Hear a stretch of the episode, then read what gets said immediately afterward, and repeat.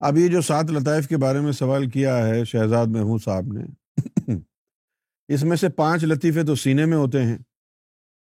لطیفہ قلب، لطیفہ روح، لطیفہ سری، لطیفہ خفی، لطیفہ اخفا، اور ایک سر میں ہوتا ہے لطیفہ انا۔ یہ چھ لطیفے ہوتے ہیں اور ان چھ لطائف کا تعلق آسمانوں سے ہیں۔ یہ آسمانی روحیں ہیں، اوپر سے آتی ہیں۔ تو پانچ لطیفے تو سینے میں ہو گئے۔ اور ایک لطیفہ سر میں ہے۔ یہ جو سر میں لطیفہ ہے، یہ انسان کو اللہ نے اپنی بصیرت دی ہے۔ جو قرآن شریف میں لکھا ہے نا کہ بھائی لا تدرک الابصار، کہ آپ کی آنکھیں تو اللہ کو دیکھ نہیں سکتی تو وہ بالکل صحیح بات ہے۔ جو اللہ تعالیٰ نے انسان کو آنکھیں دی ہیں، اس سے وہ نظر ہی نہیں آئے گا؟ لیکن اس کے بعد یہ بھی تو کہا ہے وفی انفسکم افلا تب سرون یہ بھی تو اللہ میاں نے ہی کہا ہے وفی انفسکم میں تو تمہارے نفوس کے پردے کے پیچھے ہوں۔ افلا تب سرون تم جھانکتے کیوں نہیں؟ کیا جھانکیں گے تو نظر آ جائے گا؟ ہے بھائی؟ اب یہاں پر جو ہے ضرورت پڑے گی ہمیں اللہ کی بصیرت کی۔ ہماری بصیرت میں تو ادراک نہیں ہے کہ ہم اللہ کو دیکھیں۔ کیوں بھائی؟ ہمارے پاس تو وہ بصیرت نہیں ہے۔ اللہ میاں منع فرما چکے ہیں کہ بھائی آپ کے پاس تو وہ بصیرت ہی نہیں ہے، اس کو ادراک ہی نہیں ہے جو ہمیں دیکھ پائے۔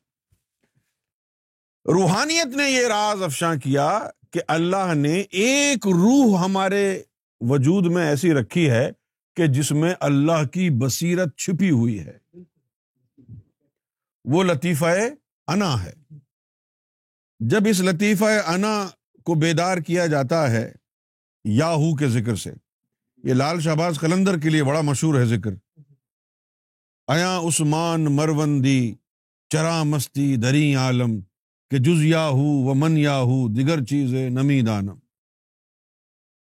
ان کے لیے بڑا مشہور ہے یہ۔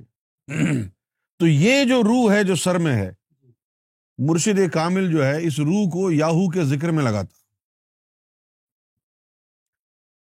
پھر یاہو کے ذکر سے یہ بیدار ہوتی ہے، اس کے اوپر تین پردے ہوتے ہیں۔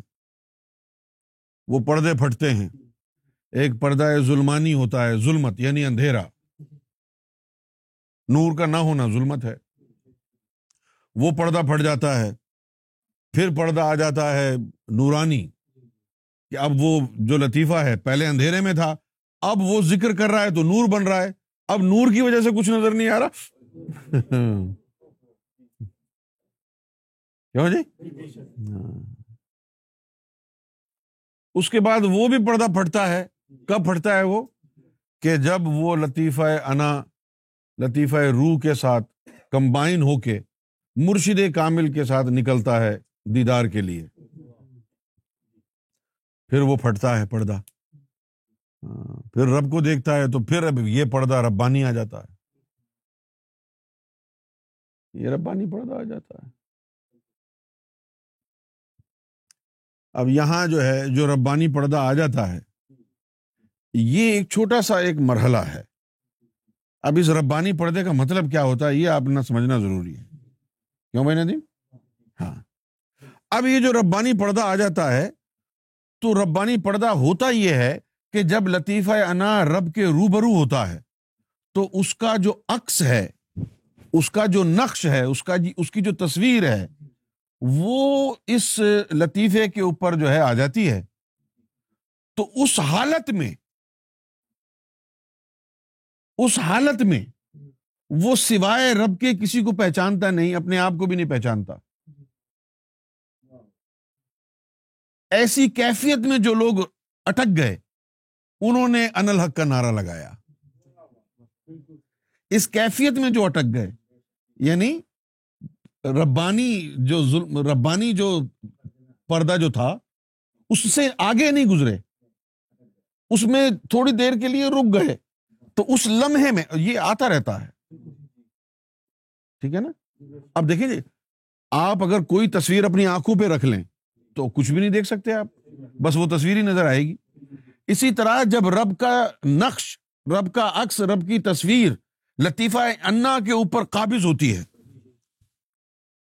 تو اس لمحے جو ہے، اگر آپ اس سے پوچھیں گے کہ ہاں بھائی کون ہو تم؟ تو وہ کہے گا میں اللہ ہوں۔ سمجھے؟ یہاں پر آ کے جو ہے، یہ بڑا ہی معمولی سا وقت ہوتا ہے جس کے لیے یہ ہے۔ وہاں کے لیے تو معمولی ہے، لیکن یہاں شاید سال، ڈیڑھ سال لگ جاتا ہو۔ یہاں، وہاں کے لیے معمولی ہے۔ اچھا اب وہ معمولی کتنا ہے کہ جب لطیفہ انا رب کے سامنے گیا، تو جو کچھ بھی نظارہ آپ نے دیکھا، رب کا نقشہ دیکھا، رب کا وجود دیکھا تو وہ اس کا جو نقش ہے، وہ لطیفہ انا میں چلا جاتا ہے۔ اب لطیفہ انا میں وہ جاگزی ہوتا ہے اور پھر وہاں سے وہ آپ کی آنکھ میں جائے گا۔ پھر آنکھوں سے قلب کے اوپر آئے گا۔ یہ ایک لمبا پروسیجر ہے۔ انا سے آنکھوں میں، آنکھوں سے قلب میں۔ سمجھ گئے آپ؟ تو جب تک یہ پروسیجر پورا نہیں ہوگا، آپ اسی کیفیت میں رہیں گے۔ تو یہ ہو گیا پردائے ربانی۔ کچھ لوگ یہاں پر اٹک جاتے ہیں، وہ مجزوب ہو جاتے ہیں۔ کچھ یہاں اٹک جاتے ہیں، کیونکہ آگے جا ہی نہیں رہی وہ کہانی۔ یعنی قلب اور آنکھوں میں اتنی طاقت ہی نہیں ہے۔ تو وہ انا میں اٹکی رہ گئی تجلی، آگے گئی نہیں۔ یعنی جب سرکار ہم کو وہاں لے کے گئے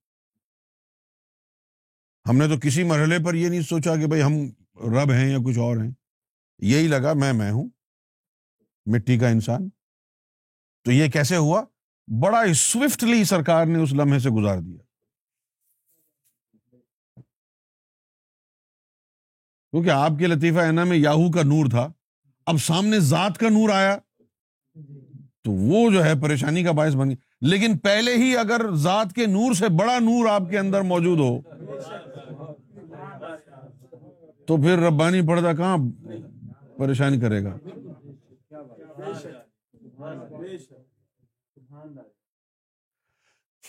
پھر جب وہ نقش جو رب کا ہے، انا سے نکل کے قلب پر سما جاتا ہے، تو پھر انا فارغ ہو گیا۔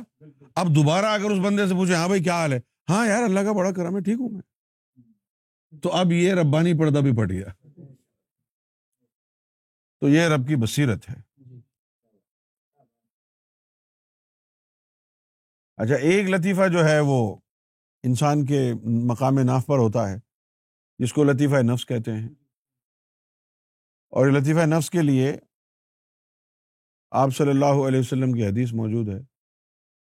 آپ صلی اللہ علیہ وسلم نے فرمایا کہ ہر انسان کے ساتھ ایک شیطان جن پیدا ہوتا ہے۔ صحابہ کرام نے پوچھا کیا آپ کے ساتھ بھی پیدا ہوا تھا؟ تو آپ نے فرمایا کہ ہاں جی میرے ساتھ بھی ہوا تھا، لیکن وہ میری صحبت میں رہ کے پاک ہو گیا۔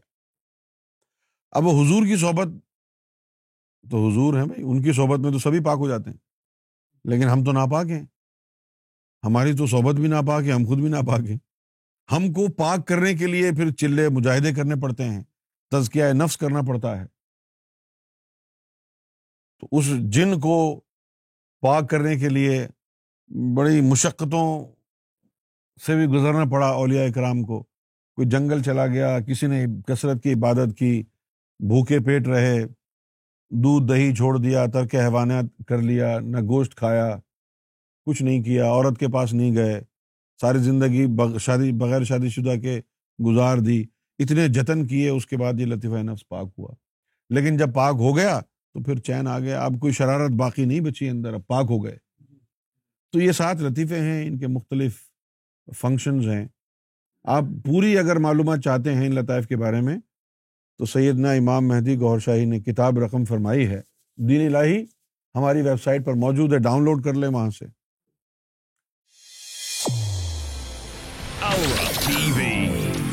گائیڈنس